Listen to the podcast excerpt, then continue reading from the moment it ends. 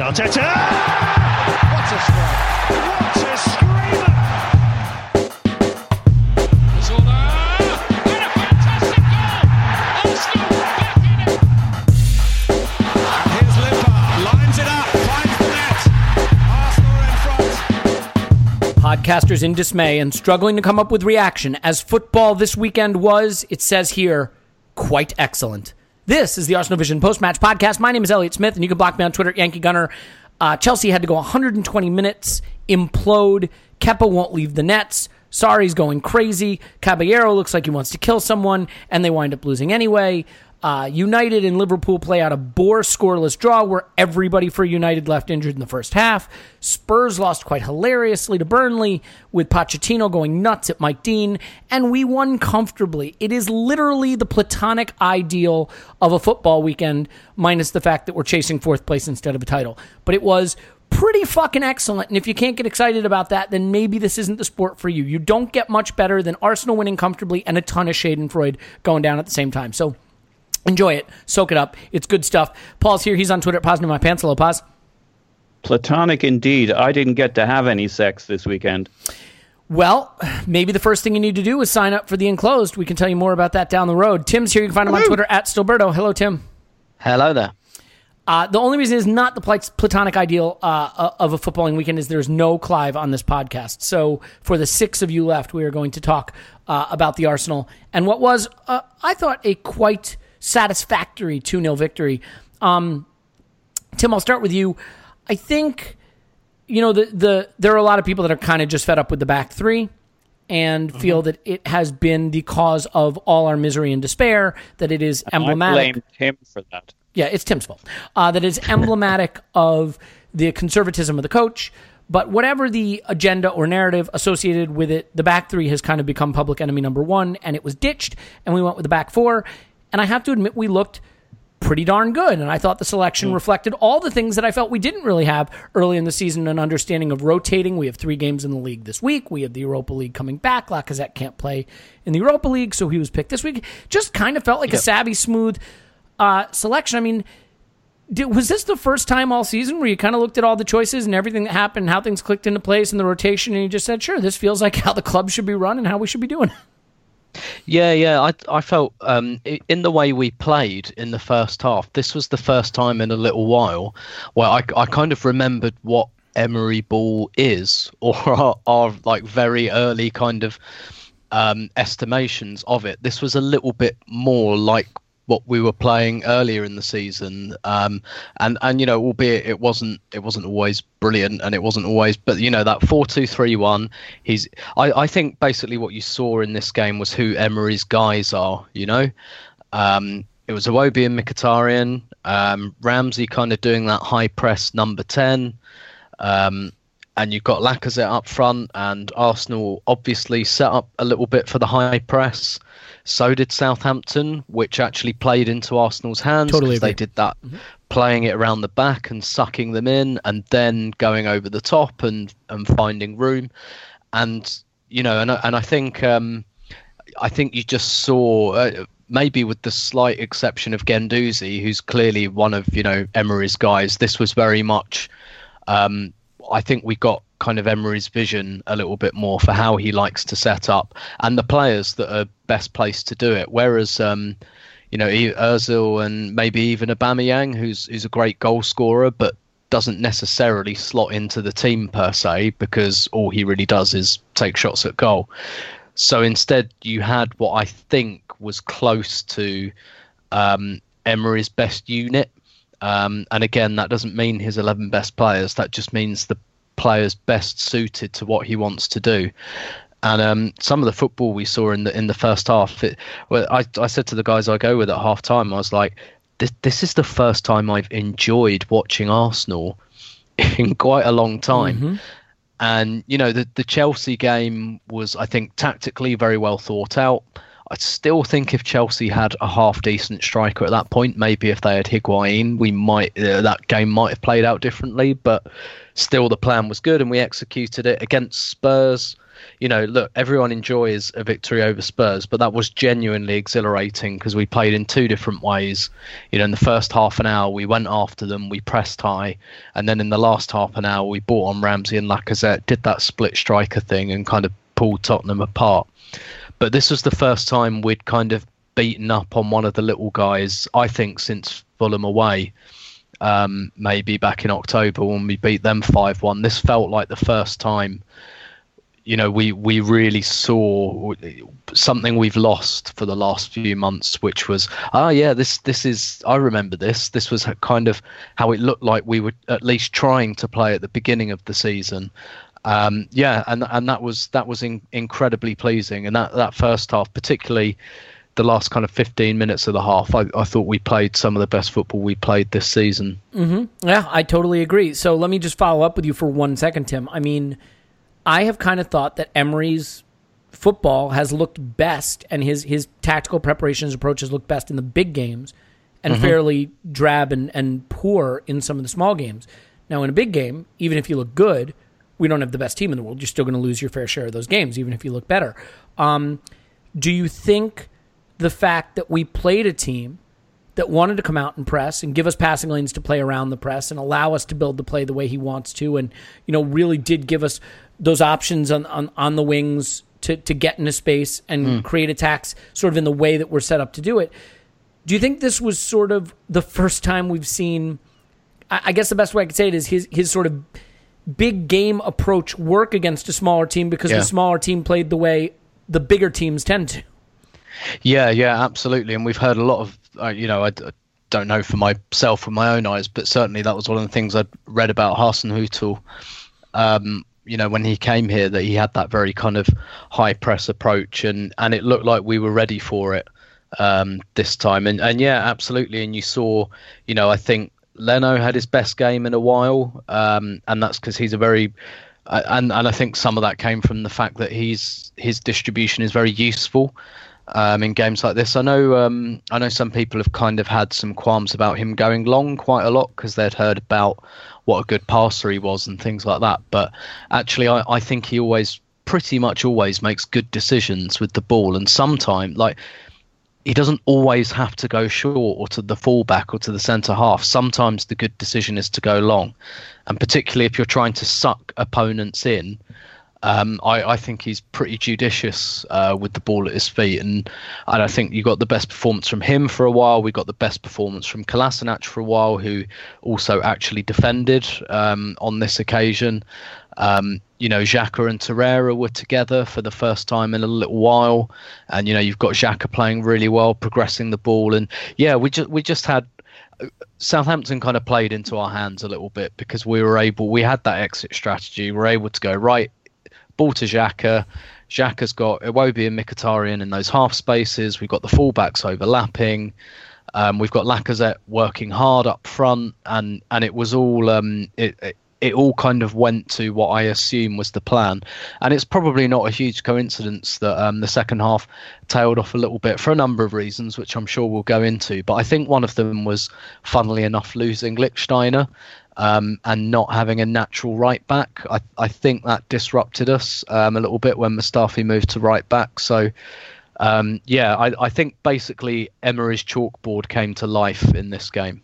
Yeah, uh, so, and I agree. And and so, Paul, one thing that kind of struck me is that the stars of this game, uh, Lionel Kolasinac, uh, uh, sorry, I, I, believe it's Sad Messi. I mean, sorry, Sad Kolasinac. Um, and then uh, uh, uh, who was excellent. Mkhitaryan, Lichtsteiner, I think deserves credit for a good game, given that we kill him a lot for having bad games.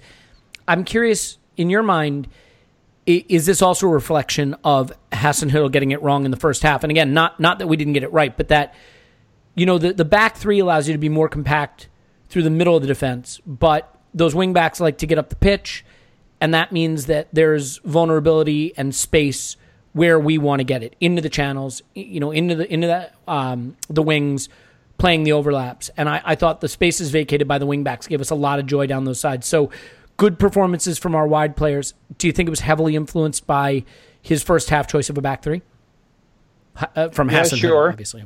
Sure.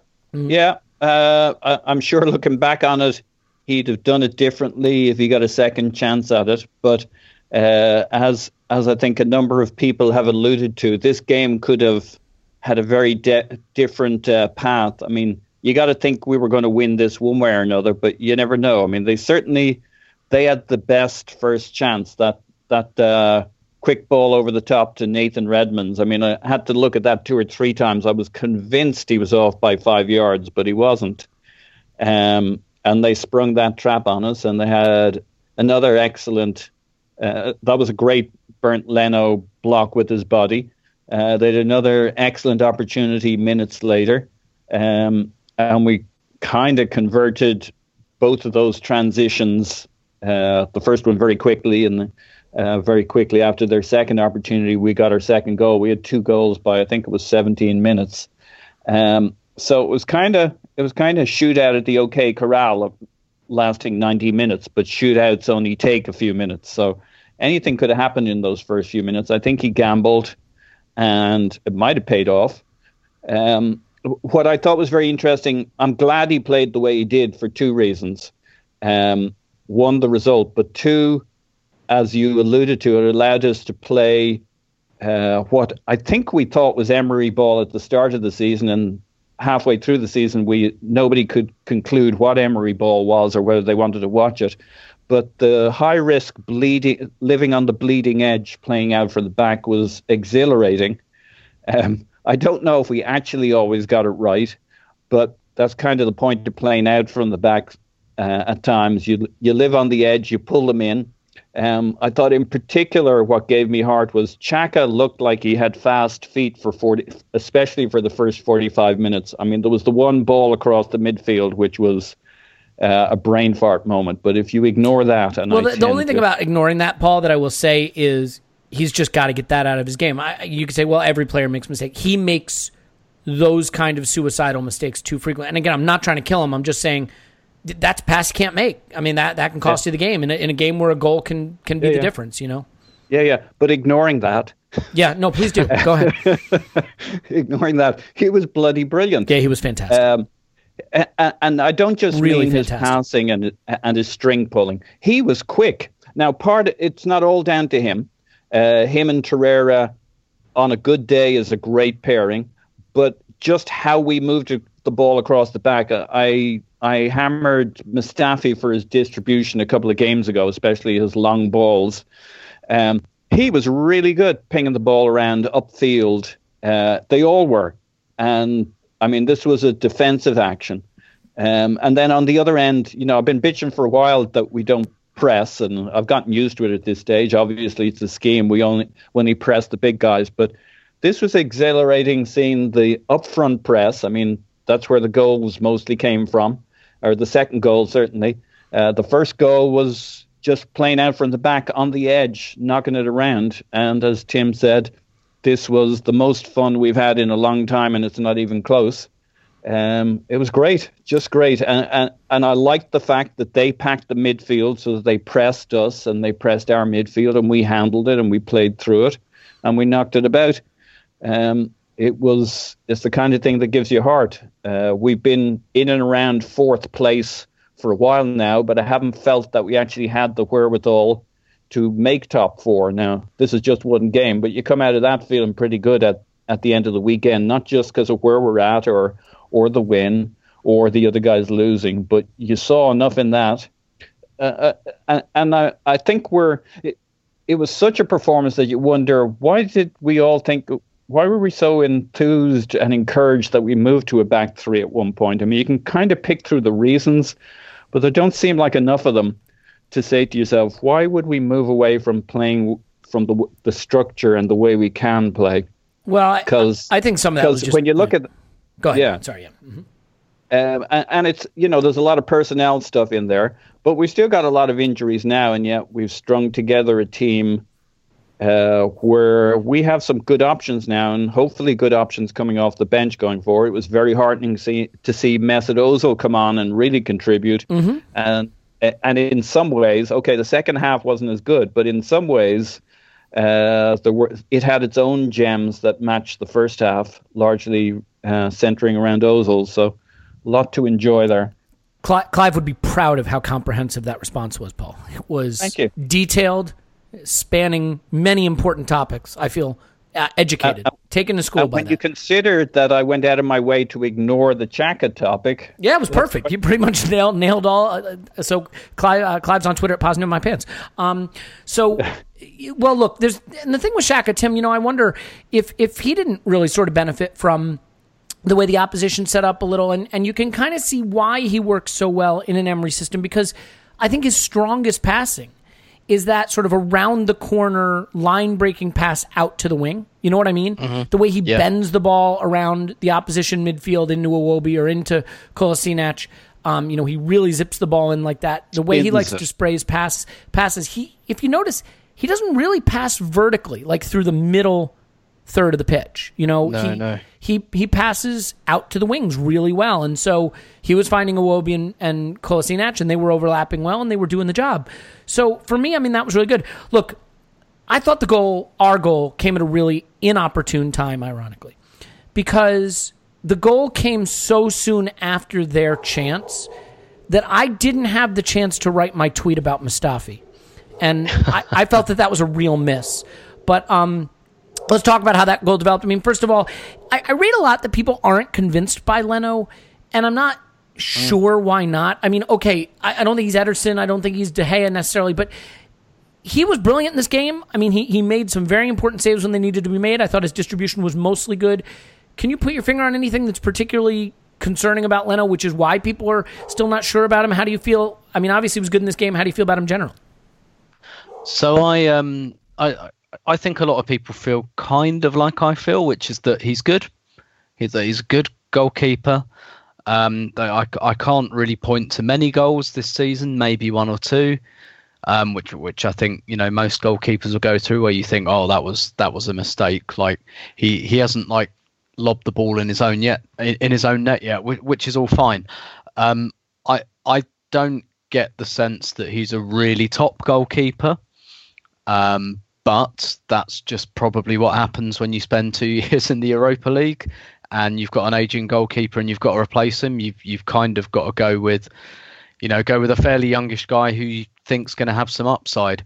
But what what I do think is, I, I mean, his his distribution, like I said earlier, like I, I think has always been very good. Whether he goes short or long, I think he tends to make the right decision. Um, and you know just just compare and contrast to when Cech comes back in and that ball rolls back to him and how it makes you feel and how it makes the opposition feel because they they really sense they can get something. Whereas with Leno um, you know no no one really presses him. Um, they understand that that's not going to work. He's pretty unflappable.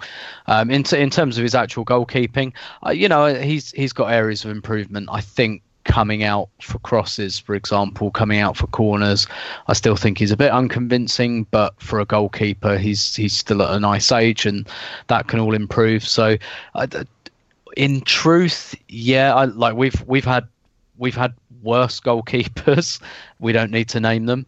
Um, I, I think he's a bit seven out of ten, which which is fine. Like with um, what we've got to do in the squad, that this you know this isn't um, I, I'm fine enough with him that this isn't like a priority area to look to upgrade. He's in that little group of players, I think, um, maybe like Xhaka um, and players like that who who you kind of think, well, look, we got a job to do to get back in the Champions League for one, two, three seasons, and if and when we do that. Then you look at guys like that and say, well, is this the guy that takes us to that next level, which is challenging for the league?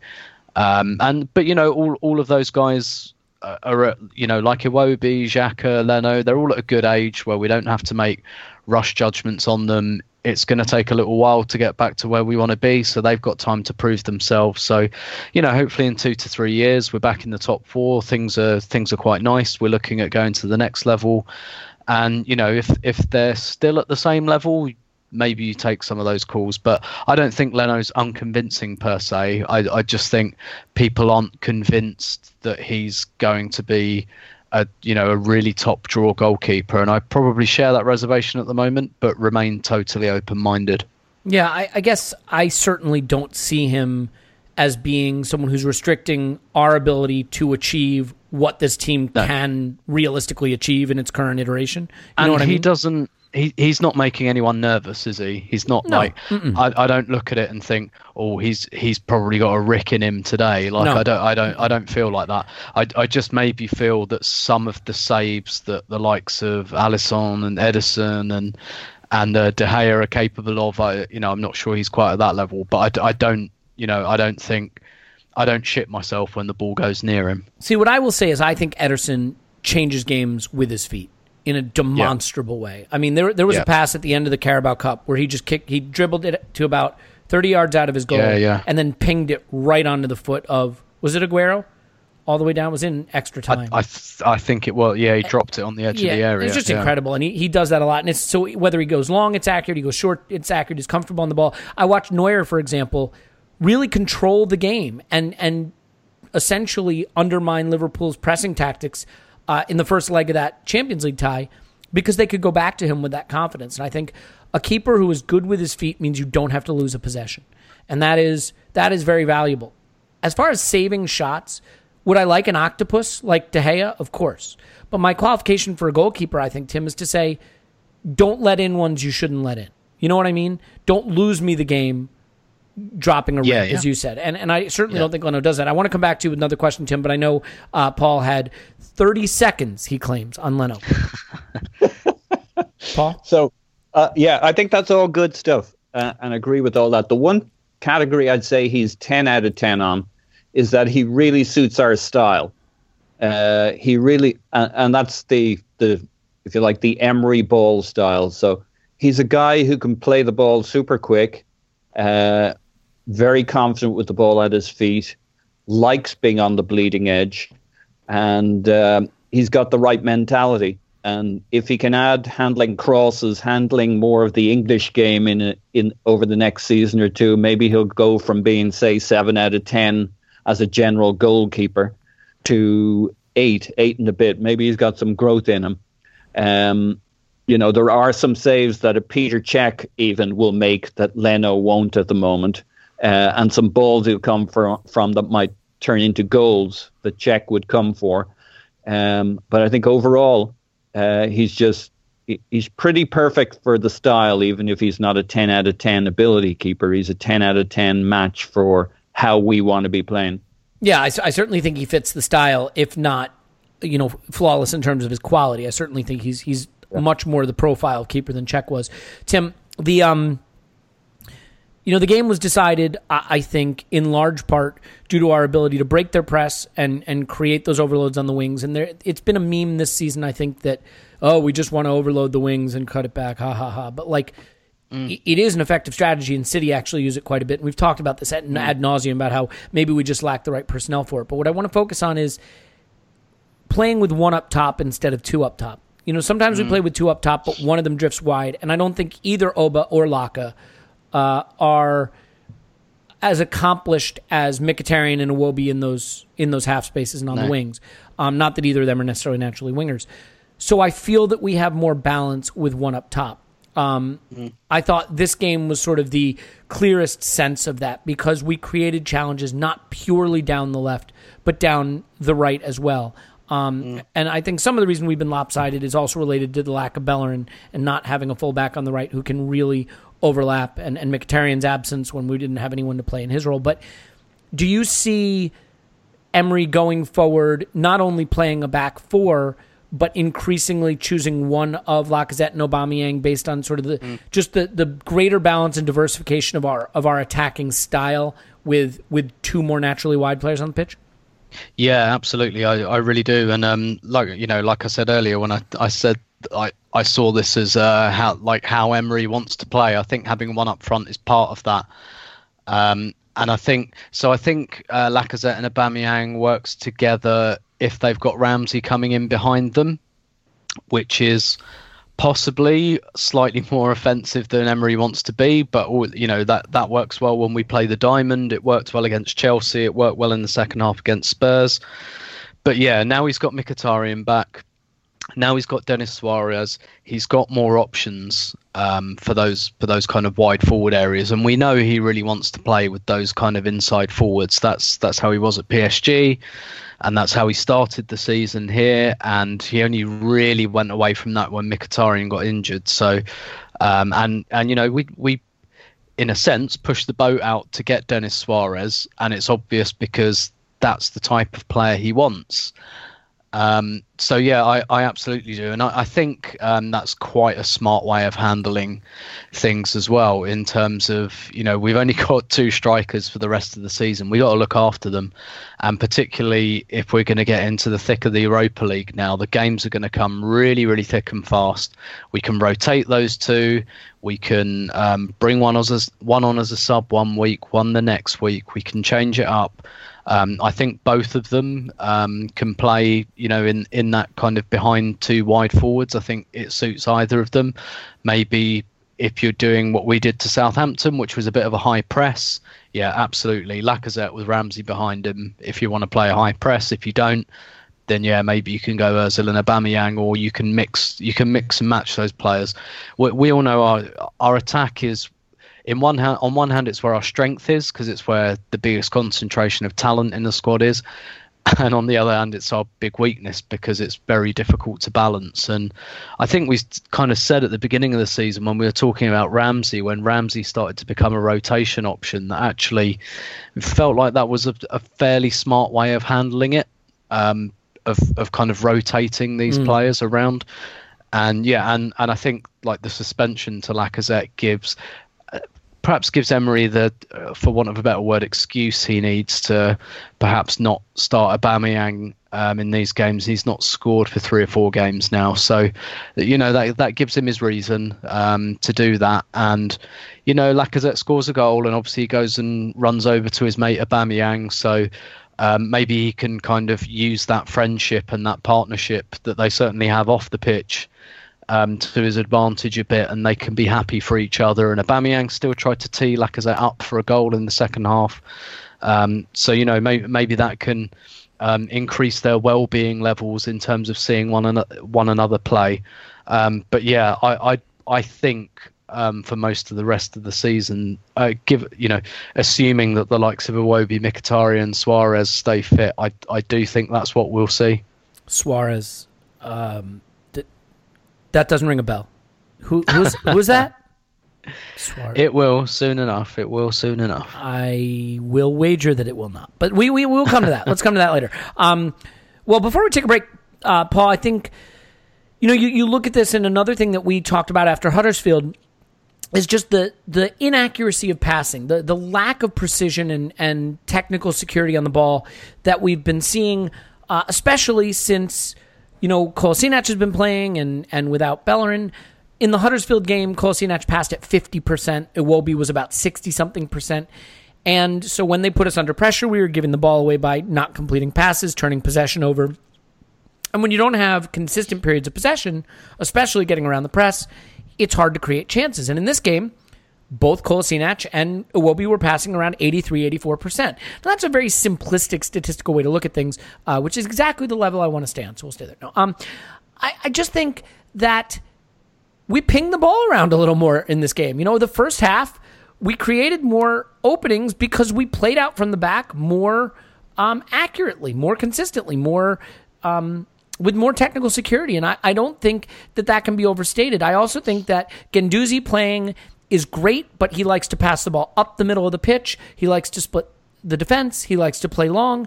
And Shaq will just pick his head up, put it on his left, and ping it out to those, you know, those the, the left winger or the left fullback. And that's not necessarily how Guendouzi likes to do it. So, do you think a big chunk of our effectiveness in that first half can also just be put down to players playing football better, passing to each other more accurately, being, you know, a little more precise in their actions? Look, it's very hard to put your finger on it. Uh, why we were so much better in terms of play. I mean, you, I'd be, I tend to lean on, hey, if you're playing out from the back, that means you stretch them out as you play it up through midfield. Uh, and I'm sure that was a factor of it. P- finding people in space, being able to progress, being on the fr- front foot, maybe having them on the back foot so that Uh, you have a little more space when you run at them. But yet there were other times. I mean, you can think of various uh, patches of play where we had Iwobi and and uh, Kolasinac fairly static, uh, and them in fairly good positions, and yet all of our triangles came off. Just really quick footwork, mm-hmm. um, really precise, really accurate, and it defies a simple reason as to why all the passes uh, for large periods of the first half found their man just where they should at really rapid speed. Everything came off. Um, and I don't think there's a good answer for that. I mean, we're we were at home, we were we were on the front foot, we were feeling good, uh, we had the wind behind us, but but really we were just it, we were just clicking on the day. And some days it's your days, your day, and some day it's not, and and some days you you chase the bear. Some days the bear chases you, and we had a good day. Yeah, and I think the the danger is when this happens. It's to think that that is then what's going to happen going forward. I mean, will Kolasinac pass at eighty four percent going forward? I it's unlikely because historically he has not. Um, but you know, if you yeah. look at the pass map in the first half, you see a lot of those short, successful, completed passes in the defensive and middle third in the areas where Xhaka, Iwobi, and uh, Kolasinac were. And, you know, we got around them and played out that way. And I, I think that that you, you look at that and you say, look, if those passes are not completed, those moves break down, the possession breaks down. It doesn't mean that Southampton necessarily hurts you, but it certainly means that you can't push them back and sustain pressure and, and create those opportunities. So, you know, to yeah, me, and, and yeah, go I, ahead. Mm-hmm. And, uh, when you look at those and you look at those passes, I mean, th- those were passes under pressure. I mean, they had the two wing backs pushed up, they had three in midfield, so they were there to press, and yet our passing was better, faster, crisper. Um, so it is kind of intriguing why we're just so good, especially on the left side. Uh, I thought obviously Mkhitaryan had a great day uh, with the goal, etc. But it was in some ways without the goal uh, and without us having a winning performance, you could be quite. This was another Mkhitaryan performance, one where he made plenty of mistakes, plenty of passes went awry. What what you'd say beyond the goal is the Mkhitaryan Iwobi thing just works. The Mkhitaryan thing itself works. Uh, it kind of reminds me a little bit of the good days with Theo Walcott, the the two or three seasons where uh, he'd play and good things happened in his corner, even though he wasn't the world's most technically proficient player. Even though half the shit he tried, he tripped over the ball. Um, it just worked as a factor, and you know, I'm not comparing. Uh, Mkhitaryan's a very accomplished, skillful player, but he is very he's kind of like Ramsey. It's it's shit or bust. It's he'll try a flick. He, he'll um, hit it first time and just hope to blast it through. Um, a lot of the stuff he tried didn't work, come off, but the Mkhitaryan dynamic, especially with the Iwobi on the other side, did work for us. Yeah, and I, I mean, you look at Kolasinac, 25 passes completed to Iwobi and I think 18 to Xhaka. Uh, you, you know, you look in that just by way of comparison – you look in that uh, Huddersfield game, and it was 18 to Iwobi, so fewer, but you know still a decent amount. But after that, it was Monreal, three to Lacazette, two to Guendouzi, who was ostensibly playing sort of the uh, the Xhaka role. And I just think combining for those short passes, the the way Xhaka made himself available and ran the midfield and fed it back to Kolasinac, I, I think that helped us play around Southampton and get into the attacking third. I, I saw interesting statistics today from Orbinho uh, on Twitter, who, who you know uh, has the Opta data, and Arsenal lead the league in percentage of passes in our defensive third and percentage mm. of passes in our half. And that's a problem. And I think a lot of that has been the sloppiness and inability to just build play from the back. And a lot of that's been down inaccurate passing. And I think we cleaned that up a lot. I mean, Tim, I don't want to freeze. I wonder if I do want to freeze you out of this conversation. I take it back. Yeah, go go ahead, Paul. Yeah, I would just wonder if Xhaka isn't part isn't kind of a drug for that because he thrives in playing those balls from our third into theirs.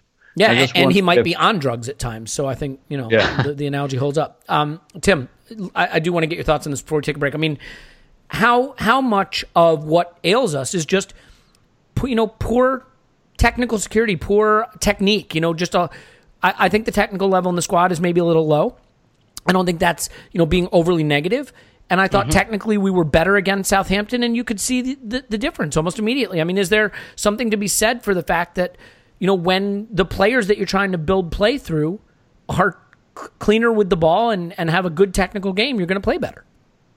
Yeah, absolutely. I mean, this was um, like a 17 degree day in February um, in London, and, and it kind of showed in the performance. Those those things were better. I, I do think that some of that um, is possibly down to the fact that Southam- Southampton did elect to press high, and therefore left spaces.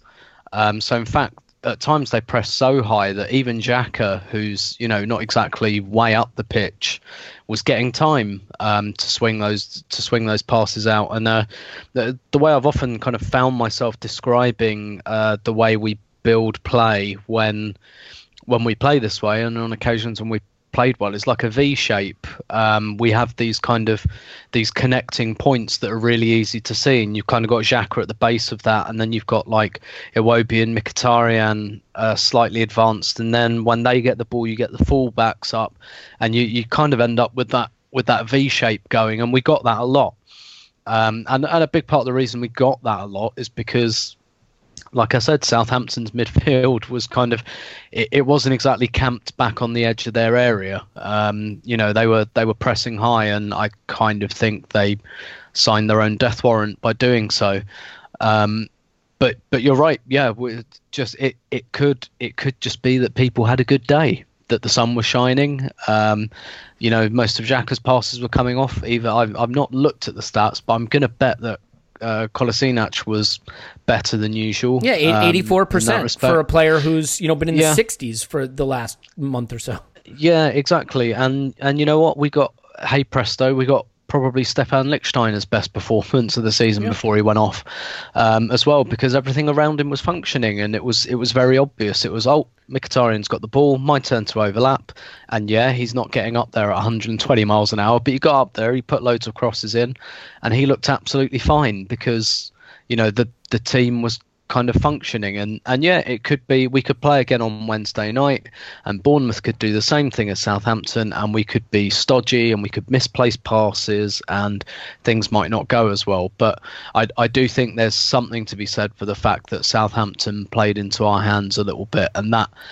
that helped us. But but then from there we we got quite confident and some of that some of the football we played in the last 15 minutes was a real return to the one touch pass and move um, kind of stuff that that we've not we've just not seen for a few months now Yeah, I, I totally agree with that. Let's take a break. When we come back, we'll talk about how the second half differed and whether it differed by design or or you know response from Hasenhüttl and, and how we feel about that and what's coming up. So we got all that coming up. By the way, I want to thank everyone who's joined us on the Discord chat, um, the private chat over on the Patreon side. It's been a lot of fun. Uh, I realize that uh, Arseblog has launched one as well, so it was a lot of fun while it lasted, and we appreciated you there while you were there. So that's fantastic news. Um, but we'll still be there if you want to come chat with us amongst ourselves. Be like a text pod. Think of it that way, like the teletext days. I, I I'll be over on the Arseblog one. Okay, so I will be, I will be there shouting my thoughts into the void. In other words, it'll basically be Twitter then, I guess. Um, in any event, we appreciate you guys and, and thank you so much for, for signing up for that. And if you haven't, no big deal. We got lots of pods this week for everybody, so there's something for everyone. Um, in any event, we're gonna take a break. We're gonna sell you some sexy lingerie, quite exuberantly, because we're we're thrilled about that. Some of you um, may have noticed that you're getting uh, Harry's razor ads at, at various points during this um, podcast, and we we appreciate them for being a part of it as well. We want you to know that while we love you, uh, our sponsors are like our children.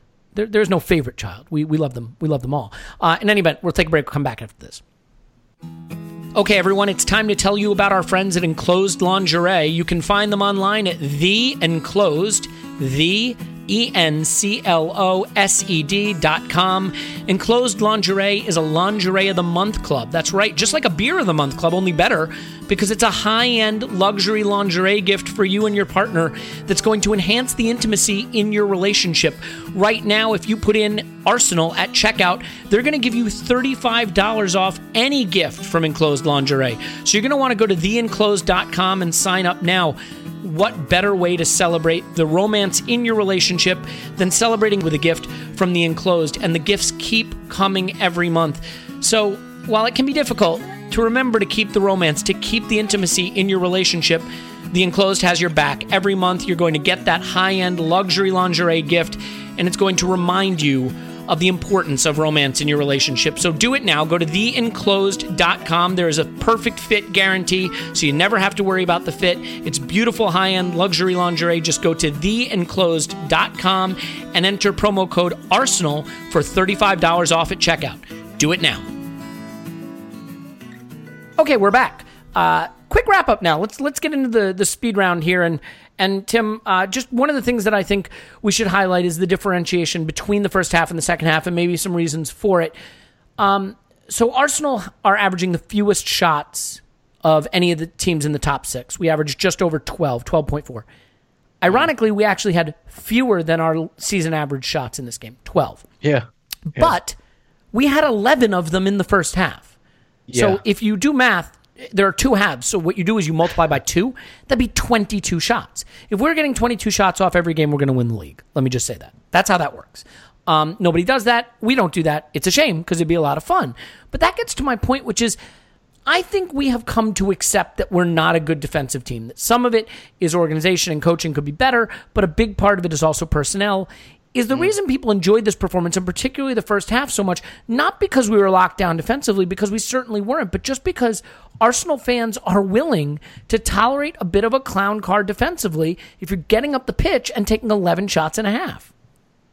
Yeah, definitely. And and look, at, let's kind of have it right. For the last couple of months, we haven't attacked or defended well um, at all. So if you get one of those things right, Plenty of opportunity to improve, Tim. yeah, yeah, yeah, you'll you'll make people happy. And then if you you know if you go long enough with only one of those things right, then yes, people will start to complain more about the other thing. But you know you- you're starting from a, a fairly low bar. Um, and and let's face it, we're football fans. We'd we'd despite what we say and what might be in our better nature at times, we'd probably prefer to see us attack better. So, um, yeah, absolutely, and. And, and and I think you know the second half was kind of interesting because I, I think we see this a lot under Emery because once we were two 0 up, we kind of not stopped playing. It's not quite that um, it, it's not quite that simple, but we definitely we we look to close the game down, and, and actually, it has to be said, we're quite good at doing it. Um, we've we've done it quite a few times now, where you know you're inclined to we well, I think we're all inclined to complain about ah, you know, I'd I'd love to have seen another half like that, but actually, you know, one of the key complaints over the last few years is that you never felt like a game was over um, with Arsenal. Whereas with Emery's Arsenal at 2 0, um, you know, I, I'm not sure we're there yet in terms of, oh, yeah, we, we definitely think we've won this. But I think we're kind of moving towards that. We, we are quite good at shutting these games out once uh, once we get our noses in front. So uh, during the second half. So there is value to that. It's not hugely exciting, but. Um, you know when you're in the business of results and points it's it's very valuable but yeah and and you know I, I I wrote an article last week about how few shots we take and why I think that is and I I don't necessarily you know said in the piece I don't necessarily think it's a tactic not to shoot it's just the build up has been so stodgy and overly precise and it's relied on players who are perhaps a little bit inconsistent and out of form and and, and that didn't happen um, against Southampton for any number of reasons and and that's why you got like you know, inconsistent players like Iwobi. You've got a brilliant game from Iwobi. Um, Mkhitaryan, who I like more than most people. Brilliant game out of Mkhitaryan. Very good game out of Lichtsteiner. Great finish from Mkhitaryan too. I mean, that's what we've been Yeah, missing, yeah. right? Someone in front of goal who's just another person Yeah. other than Oba Laka who can take take a finish that come com- composed. Yeah. And and well, yeah, he's got five assists and two goals in his last eleven, I think. So that's that's decent. And he's um, after uh, Bamiyang, he's our most prolific shooter um, because he, you know, he's got two good feet and he's not afraid to have a go. So, you know, it's it's um, it's it's amazing once like the structure works you find the individuals tend to be okay. And i i wonder if in our kind of analysis arsenal fans are, are getting very bogged down um, in individuals and analyzing things through individuals. And and and that's probably because we can't really see anything on the pitch in terms of a structure and a philosophy. But you know when when the structure's working the individuals are fine.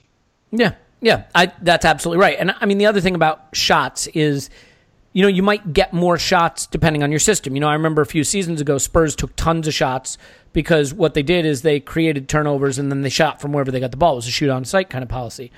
You know, that doesn't necessarily mean you're playing particularly well. It worked for them in that instance. But like, I think because we play for crosses, crosses get completed at a relatively low rate. And if they are completed, they can lead to you know, a cutback can lead to a very high XG chance, but you're not going to complete a lot of cutbacks. And so you may not create a lot of. So look, you're not taking shots from the wing, you know, from, from, you know, deeper than the 18 yard box and on the wing, you're not taking shots from there. There's no shooting opportunity. So it all comes down to whether you can complete a, a cutback, and that's not super easy to do. And so our style, I'm not sure is conducive to getting a lot of shots off.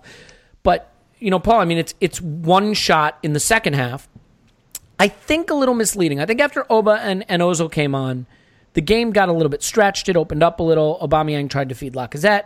Aubameyang had a shot blocked. Ozil had a shot that he kind of just scuffed and, and missed. He didn't he didn't get a shot off. I mean, we had some chances to really hammer them in this game that we didn't take. I want to get your your thoughts on the second half and um, whether you were frustrated by what you considered a, a, defensive approach or whether you just thought it was sort of the natural flow of a game that we had fairly put to bed by halftime.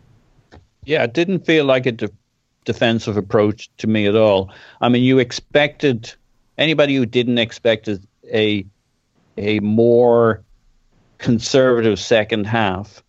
Um, I guess, hasn't been watching football or at least Arsenal that much. I mean, I well, especially from a team that's got you know what two more games yeah. this week and three games in yep. ten days or whatever it is. Yeah, yeah, and I tweeted at halftime: note to self. Uh, expect a, a don't expect this level of performance in the second half. But I still thought we were.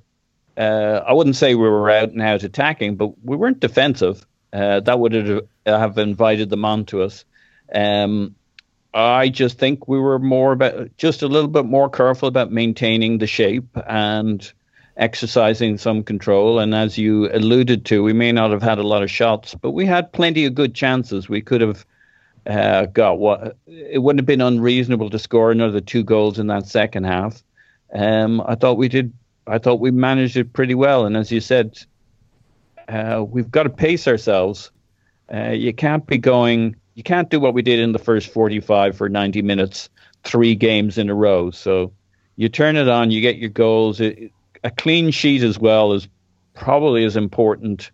Prefer winning 2 0 than 3 1 or 4 2.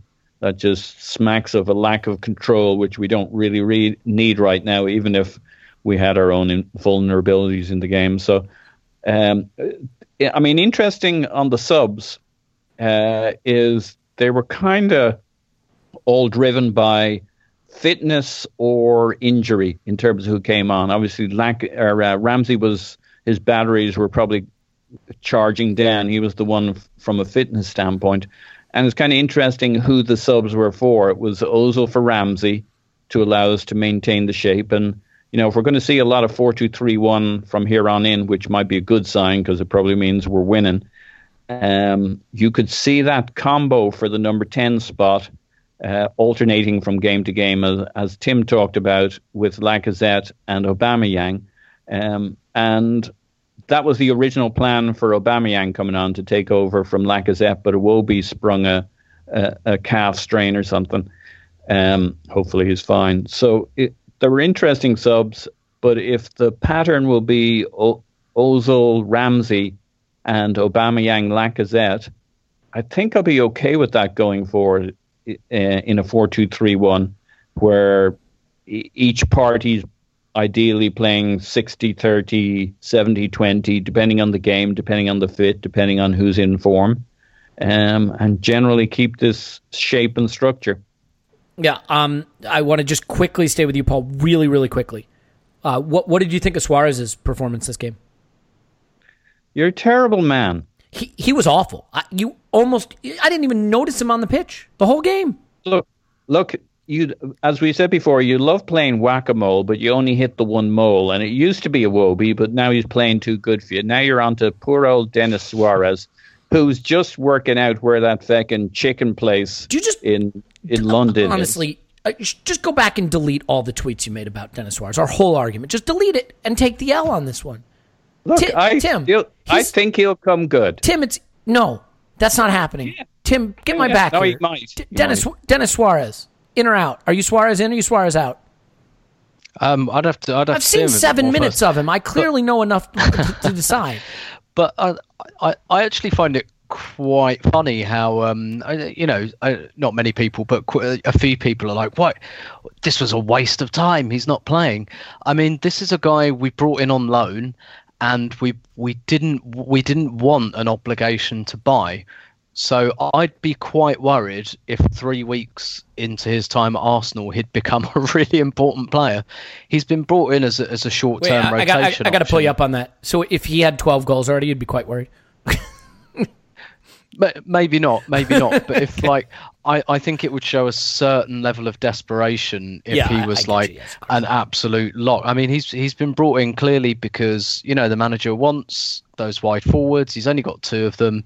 He wanted a third one. And you know it makes a certain amount of sense to keep Iwobi and Mkhitaryan going. They're both playing reasonably well at the moment. They're both producing some end products. Um, another assist for Iwobi um, today uh, on Sunday. So, you know, there's he's he's beginning to develop his end product, um, Did he have which has always been a yeah oh yeah, yeah for, yeah, for Mkhitaryan, of course. Yeah. He set up Mkhitaryan's Yeah. goal, yeah. Um, w- Yeah, would you be more concerned if I told you right now we? o- What, what if I told you a decision had already been made to retain Suarez for the 20 million? Yeah, I'd I'd I'd be I'd be more worried then, um, because then we'd we'd really oh, you know, al- albeit you could say, well, this is like a settling in period, and next season's where um, he really comes into it. Yeah, I'd, I'd be a bit more then, but I mean, I I understood the whole basis of the thing was the deal was dead, with the obligation to buy until Suarez pushed it it pushed it through himself by signing the contract. So, I I somehow doubt that that's the case because otherwise, why did the signing take so long? And all the information we have is that Arsenal absolutely didn't want that, and they didn't want it with Perisic, and they didn't want it with all their other options. So um, it w- it would it would surprise me if if it was there by the back door. Like, why would that happen? Yeah, I mean that ma- that makes sense. Um, okay, well, I don't know why I brought up Denis Suarez and just decided to, to be petty about that because he, you. he played no part in that game, but I felt like it was a stick I could beat uh, Paul with, and I just really wanted to beat Paul. Um, not not off that that's a different thing, and I, I love you, Paul, but I don't want to do that. Um, Boris off.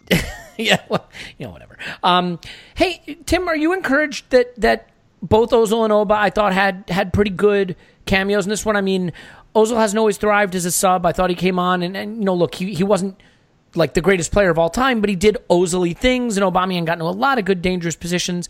I mean, I, I think these are players we'd both like to see in good form. I think I had started to worry that maybe uh, Aubameyang's form was dipping a little bit. He looked really bright in the cameo.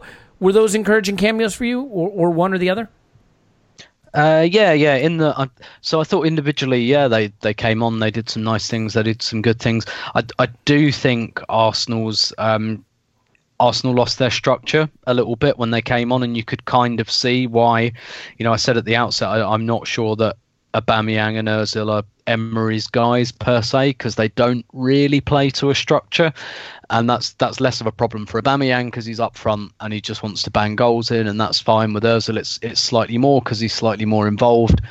Uh, and and this is like this isn't a shot at either player. Like it's, it's through no fault of their own. They're they're just both players that um, play with a certain amount of freedom and play on their instincts and like to improvise. And when that comes off, that's brilliant. And we saw that with the move where Ozil does a lovely flick to Aubameyang and Yeah. he goes away and gets the cross and we nearly get the goal.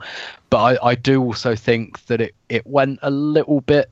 Um, you know, our, our attack did go a little bit, but at the same time, there's obviously more of a context there because the game was kind of over and we were controlling it, and you know, and the and the game was a little bit stretched and a little bit chaotic. And Southampton made two changes at half time, and actually one of one of the things that went in our favour was that one of the changes they made um, was it Obafemi had to go Yeah, off left again, with a hamstring. Yep. which I did not Yeah, want to see him running at top speed against our center back, so that was good. No, well, Lichtsteiner already kind of had a muscle injury, Yeah. trying to keep up with him. So, you know, they they went for him and they went for Charlie Austin, and that told you that they were going to go direct. And in fact, the first thing they did from kickoff was just plant the ball um, behind Lichtsteiner and let Obafemi run, run at him. And I was actually quite glad to see him go off. Um, and, and that I think uh, affected the game state a little bit as well. And Mustafi having to come on affected the game state. So I think the game had been disrupted as well. So when I say I think our structure went a little bit when we brought Özil and Aubameyang on, I you know I don't think that's entirely down to them. There were other things going on, and like I said, the the main thing was was the game state at that moment. So yeah, I, I was I was enthused enough, but at the same time, I- you know, I I, I, I thought they giveth and tooketh away. They did indeed. Uh, Paul, picking the last few bones out of this one, Mustafi moved over to fullback, and you'll be shocked to hear that I did not think he was any better there. Uh, do you want to be the counsel for the defense? Uh, well, what I would say is, uh, I think a lot of people came away from this game uh, fully appreciating Mustafi as a centre back now. Given that the as, as compared to him as a full. Well, yeah, this definitely puts to bed the maybe we can hide him as a fullback. Maybe not, huh? Yeah, that that's been a popular uh, concept. Look, all right, I'll make the case. Look, it's No, it's just it's his first game. The poor fella, you got to let him grow into it. But yeah, he was fucking terrible. But he was good at centre back on the ball. I Love it. But anyway, Yeah, no, I, I agree. All right, well, so I mean, I, I think the football was fucking excellent this weekend. I mean, what can you say? If you can't enjoy what happened this weekend, then I don't know what the fuck you're doing because we won and everybody else imploded and had a, a really shitty weekend. Of the of of the non Arsenal stuff, Paul, um, and I'll actually say of the non Kepa thing because the Kepa thing was next level fucking crazy. What did you enjoy? What from a Schadenfreude perspective? What uh, what did you enjoy the most? uh, there's a lot to choose from There's there. a lot to choose Um, from. There is. Uh, um, well, like the most important, th- I wish Liverpool or, or I wish uh, United had lost. Uh, I, I mean, it's all very complicated. Liverpool, blah blah blah. Uh, y- you know, depends on how much of a factor Liverpool supporters are to you. Blah blah blah. Um, but we could have done. That was the only thing from a point standpoint. Uh, would have been nice to. Uh, but on the plus side, they have all those injuries, and and that probably from the long term, that could be where the additional points come from. Um, I guess it's got to be uh, Spurs getting stuff too, and that was pretty Yeah. sweet. Yeah, I, I think the image of Pochettino raging at Mike Dean at full time is is one that every Arsenal fan can enjoy. Tim, for you, uh, a sh- How yeah, yeah, sorry? that was, yeah. yeah, yeah, yeah. Uh, Tim, a Schadenfreude moment for you. Um, so I didn't see the Spurs game because I was covering the women's game, and I didn't see Liverpool United because obviously the Arsenal game was going on. So for, for me, it had to be the Carabao Cup final. I, I, I have to be honest. I think the Kepa thing's being slightly overplayed. Um, You're such a killjoy, man. it was it's- fucking it's- hysterical. It, it, it oh it is. Don't get me wrong. It's got it's got a lot of um soap opera uh, value. I I don't think it's hugely important. Um, but it, yeah, it had great like um it was great. It's great the, television. the Kepa that way. wink after it all settled down, right into the camera. I, I mean, I screenshotted that. That's definitely going to be on my Twitter feed. A Oh few yeah, times yeah, this season. yeah. And you know all this, they should sack him or one Oh, yeah. of him or Sarri has to go. Do you know what happens? He's gonna play the next game, and everyone's gonna forget about it. That's what's gonna happen. But Look, um, this is short attention span theater. make no make no mistake about it. But for for me, so I, I went to watch watch that game at the pub, and uh, a few of my mates were like, oh, "I think City are just going to cruise past them. I'm going to enjoy this kind of thing." And I said, "Oh, I think City will win, but I don't think it will be that easy." And I kind of said at the beginning, "Do you know what would be even more funny if it went all the way to penalties and then Chelsea lost? Because you know to have the hope and to be absolutely knackered." By playing Man City for 120 minutes, and and that's how it turned out. And um and then like so, I left the pub the instant the penalty shootout was over because um I live in South London, so I thought right, I want to get on my train before the Chelsea fans get there, but. um, because the rail system in the UK is profoundly broken. I had to wait over half an hour, and So just move Um, somewhere like America where there is no rail system at all. and uh, had to yeah, and and then ended up on a platform with loads of them, which actually ended up being okay because they were all sad and miserable, and nobody said anything racist. So yeah, Yeah, America's cool though because you can like shoot your way onto the train. Jesus Christ, Paul. I mean, n- now I feel like I have to make a Chelsea train racism joke, but I just don't have one at my fingertips without stealing uh, Heisenberg camps from Twitter, where after the Kepa thing, I'm just going to credit him because it's hilarious. He said, Chelsea fans haven't been this mad since they reintegrated the trains. I thought it was pretty funny.